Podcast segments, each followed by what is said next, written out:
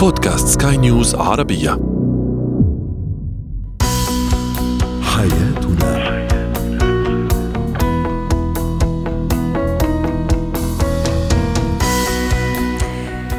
مستمعينا الكرام أهلا بكم معنا إلى برنامج حياتنا برنامجكم اليومي الذي يعنى بشؤون الأسرة وباقي الشؤون الحياتية الأخرى والذي يمكنكم الاستماع إليه عبر منصة سكاي نيوز dot com slash podcast وباقي منصات البودكاست الأخرى. معي أنا أمال شاب. نتحدث اليوم عن كيفية التعامل مع الزوج الذي لا يتحمل المسؤولية. أيضا طرق للتعامل مع فشل الطفل في تكوين صداقات وأخيرا عن تأثيرات فيروس كورونا على المرأة الحامل والجنين. هو وهي.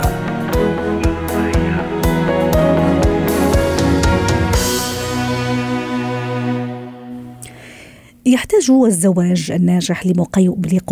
عفوا لمقومات عديدة في الرجل يستطيع الوفاء بما عليه من التزامات ومسؤوليات. لكن قد تتعرض الحياة الزوجية لهذا التعريف إذا كان الزوج غير مسؤول وغير قادر على تحمل أعباء الزواج.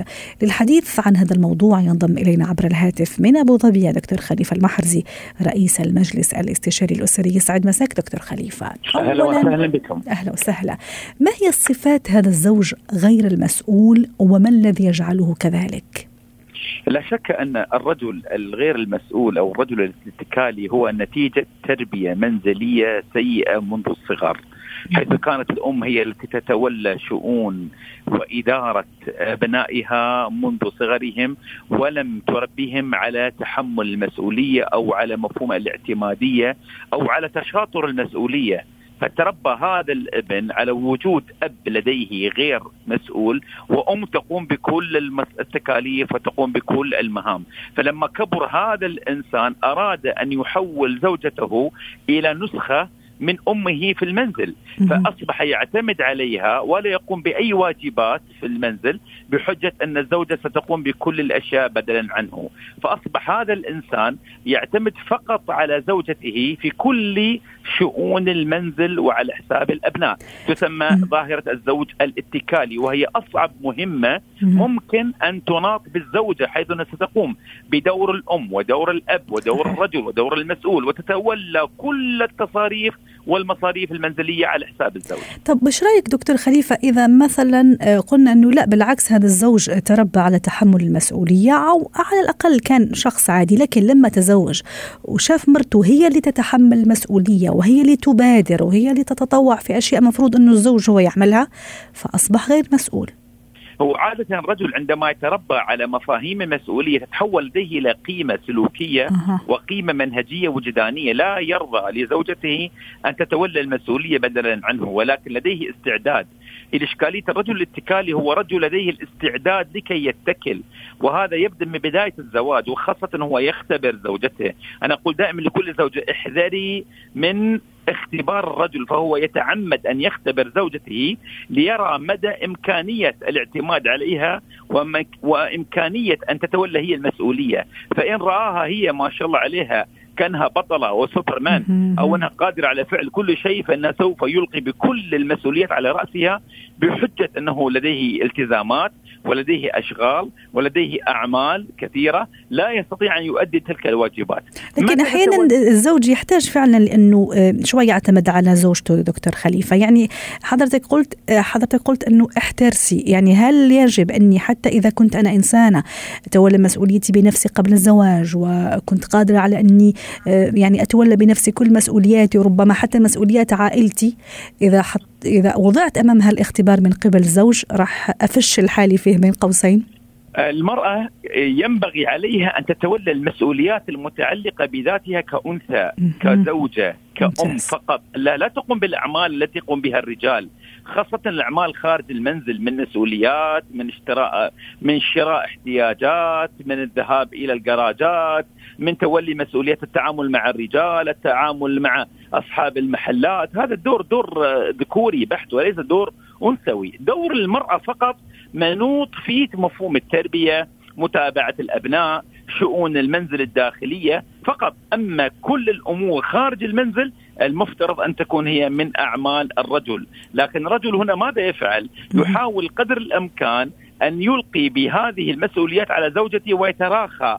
ويتعمد أن يترك هذه الأمور لفترة معينة من الزمن حتى يقيس الوضع هل هي سوف تبادر؟ هل هي سوف تتحرك؟ هل هي سوف تنطلق؟ فإن لم تتحرك وأصبح الآن هو مضطر فسيقوم بهذا الفعل جبرا لا اختيارا. ممتاز هل أفهم من كلامك أيضا دكتور خليفة حتى وإذا كان هذا الزوج غير مسؤول أو عديم المسؤولية أني لا مانع أنه أرجع أحكي مرة أخرى ونتفق على مسؤوليات كل واحد فينا. وبعدين كيف أتصرف فعلا دكتور خليفة إذا حسيت أنه أحيانا قد يتملص من هذه المسؤولية؟ يكلفني أني أعمل شيء مثلا زي ما تفضلت حضرتك أجيب مقاضي من من برا أو أروح مثلا مثلا أصلح سيارتي خليني أقول كيف التصرف في هذه في هذا الموقف؟ وكيف أتصرف أيضا هو بعيد دكتور خليفه أحيانا يضطر للسفر أحيانا عنده شيء يخليه بعيد عن البيت آه إذا كان الرجل يتملص بطريقة متعمدة بحيث أن الزوجة تلقي بكل المسؤوليات على رأسها فهي تستخدم تقنية الحاجة الحرجه. الرجل طبيعته من طبيعته الذكورية لا يتحرك في الإصلاح أو التعديل أو التحسين إلا في حالة واحدة فقط. عندما يشعر بأن هذا الأمر حرج يحتاج الآن لتدخل جدا سريع من عنده. إلى جانب الرجل لديه طبيعة سبحان الله عجيبة غريبة، عندما يتأكد لديه بأن المرأة غير قادرة على أداء هذا الأمر أو أداء هذا الفعل فسوف يبادر بهذا هذا الشيء.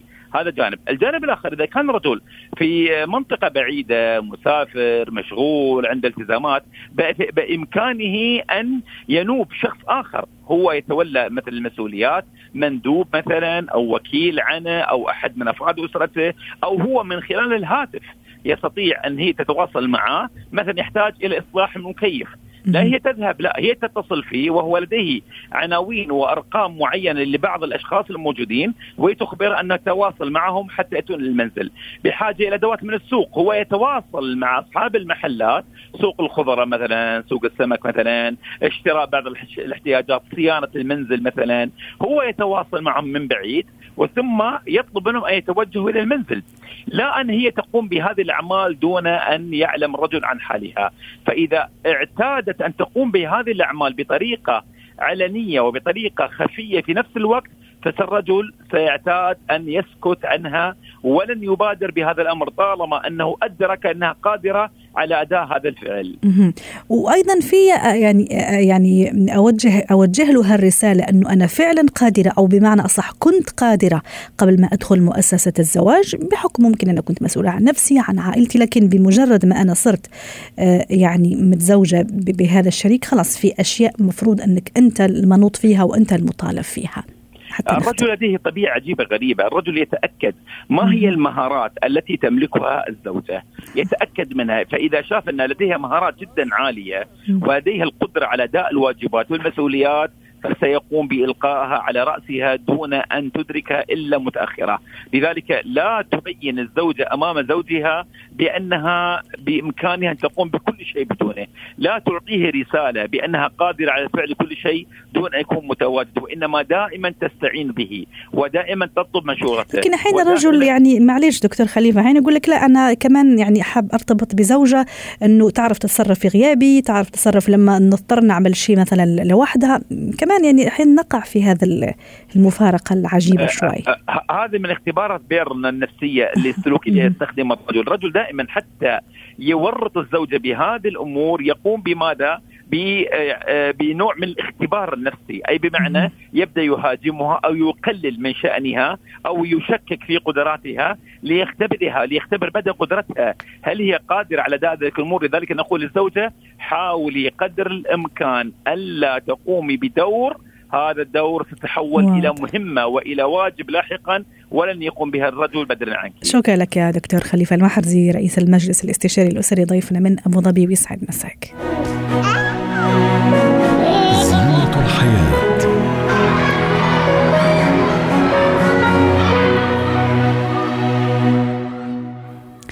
نتحدث اليوم عن طرق التعامل آه، عندما يفشل طفلي في تكوين صداقات. للحديث عن هذا الموضوع تنضم إلينا عبر الهاتف من أبو ظبي هبة شركس الخبيرة التربوية. مساء الخير أستاذة هبة.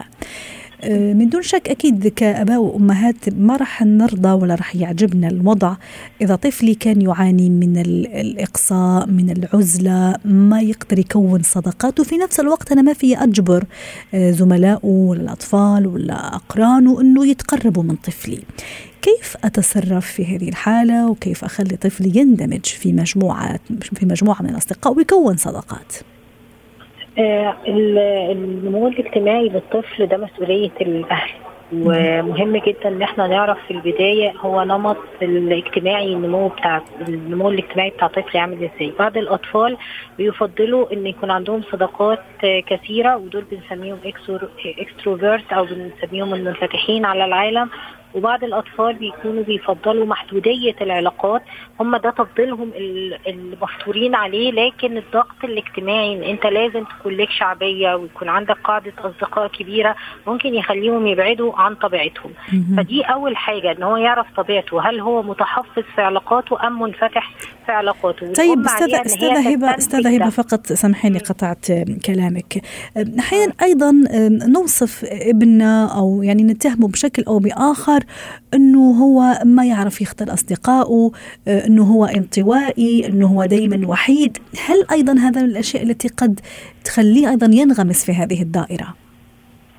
آه، في الحقيقة إن هو الطفل نفسه في حد ذاته آه، محتاج مهارات اجتماعية كمان تدعم نمط شخصيته. يعني محتاج إن هو يعرف إزاي يبدأ علاقة محتاج يعرف إزاي ينمي العلاقة ويطورها. يعني دي كلها مهارات اجتماعية خاصة عند الطفل. مهم جدا إن هو الأسرة تشتغل عليها وتبدأ تطور العلاقات الاجتماعية الخاصة بطفلها أو مهارات الاجتماعية الخاصة بطفلها. وأول خطوة علشان نطور المهارات الاجتماعية الخاصة بطفلي إن أنا أوطد علاقته بنفسه. يعني لو الطفل ده هو بيحب نفسه بيثق فيها عارف نقاط القوة اللي موجودة عنده عارف نقاط تميزه هو هيقبل على المجتمع وهو واثق من نفسه. فده هو عنصر الجذب الأساسي في العلاقات الاجتماعية سواء عند الأطفال أو عند الكبار. الوعي الذاتي وعلاقتي بنفسي. لو جميل. علاقتي بنفسي مشوهة فهيبقى صعب عليا إن أنا أكون علاقات اجتماعية ناجحة. لو علاقتي بنفسي علاقة جيدة ده هو اللي بيدعمني إن أنا أكون علاقات اجتماعية آه ناجحة. استاذة هبة ما رأيك أيضا في آه أنا قلت في البداية أنه من الصعب أني أطلب من أصدقاء ابني أنه يتقربوا منه لكن أيضا هذا ما يمنع أني أنا اللي أهيئ الفرصة أنا اللي أخلي هالأرضية خصبة إذا صح التعبير. من أجل أن يتقرب هؤلاء الأطفال من ابني ممكن أخذه لتجمعات هم موجودين فيها تجمعات عائلية فيها أطفال أشجع ابني ينخرط أيضا في أنشطة تطوعية لما لا؟ ما رأيك في هذه النقطة؟ آه، هو بعد ما أنا أخلي ابني علاقته بنفسه كويسة وصورته عن ذاته جيدة ببدأ بعد كده بقى بالعوامل الداعمة الأخرى. يعني ما فيش مانع إن الطفل في الأعمار الصغيرة يعني في الصفوف الأولى من الدراسة إن إحنا نروح للأخصائية الاجتماعية وأقول لها إن أنا ابني عنده بعض المشاكل الاجتماعية أو ينقصه بعض المهارات الاجتماعية وأطلب منها إن هي تدعم ابني إن هي تحطه مع جروب يكون مناسب سماته لسمات شخصية ابني مناسب ميوله لميول ابني. مهم إن أنا أوديه أنشطة يكون هو بيحبها لأن في داخل الأنشطة اللي بيحبها هيلاقي فيه أطفال عندهم نفس الاهتمامات. يعني لو بيحب الرسم هيلاقي أطفال الاطفال معاه في في نشاط الرسم فهيلاقي شيء مشترك ما بينهم ممكن ما يلاقيهوش في التجمعات الصفية مثلا.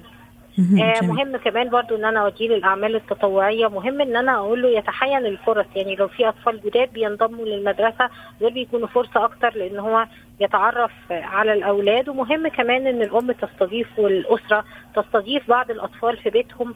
آه لو كان ابنهم عنده بعض المشاكل النقص المهارات الاجتماعية علشان آه، تساعدوا على تنمية المهارات الاجتماعية. جميل، وحتى نختم أستاذة هبة أيضا أحيانا إحنا كأمهات وآباء أيضا نظهر الشفقة بشكل مبالغ في ممكن هذا آه. راح يأثر أيضا على نفسية الطفل ولا لا خاصة في هالموضوع ممكن أحكي قدام الناس العائلة إنه مسكين ابني ما عنده أصدقاء، مسكين ابني صديقه الفلاني تركه وما إلى ذلك. صحيح جدا مم. صحيح جدا لأن في فرق ما بين التعاطف وما بين الشفقة، الشفقة إن أنا بظهر الطفل بمظهر ضعف فهو صورته عن نفسه إن أنا غير ناجح اجتماعيا. نرجع للنقطة الأولانية. اعتقاده هو بيعتقد إيه عن نفسه؟ ثقته في نفسه بتهتز. لكن التعاطف إن أنا أعرف إن ابني ناقصه بعض المهارات فأقول له أنت إنسان جيد جدا بس أنت ممكن يكون ناقصك شوية مهارات اجتماعية. تعالى نتعلمها. زي ما بنتعلم القراية والكتابة ممكن نتعلم المهارات الاجتماعية. فإظهار الشفقة على الطفل بتديله إحساس بضعف آه تقدير للذات وبالتالي ده بينعكس على سلوكياته. إن هو خلاص اخذ كأنها نبوءة. أنت مش بتعرف تعمل علاقات اجتماعية فهو حي هيفضل برضو متعثر في إن هو يكون علاقات اجتماعية. طبعا إظهار الشفقة من الأشياء السلبية اللي ممكن نعملها مع أطفالنا. وما هي نصيحتنا استاذه هبه لكل هؤلاء يعني الأباء والأمهات اللي عندهم هذه المشكلة في البيت بمعنى طفل غير قادر على تكوين صداقات طفل دائما لوحده دائما منعزل دائما يشتكي أنه ما عنده أصدقاء وحتى إذا يكونوا أصدقاء ما يقدر يندمج معاهم بالشكل المطلوب يعني مع مع هذه الجماعة.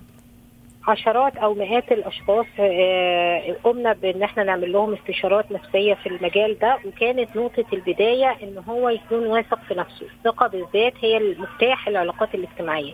ابنه أبناء واثقين من نفسهم منطلقين قادرين يفهموا نفسهم ده هيجذب لهم العلاقات جذبا. يعني بدون. بدون مجهود هم سهل يجتذبوا العلاقات الإنسان الواثق من نفسه.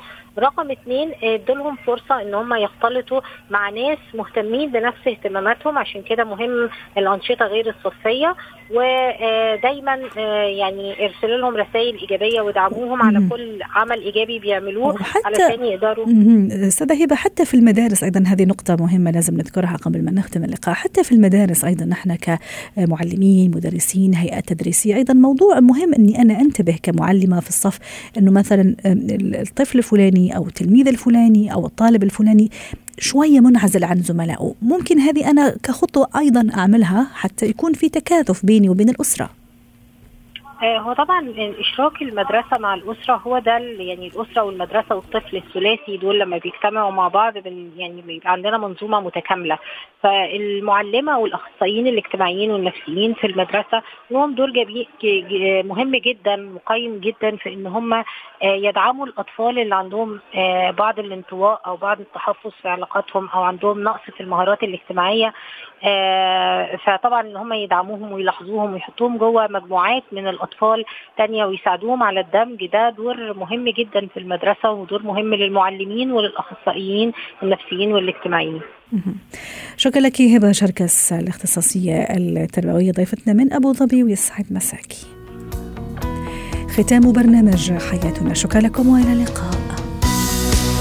حياة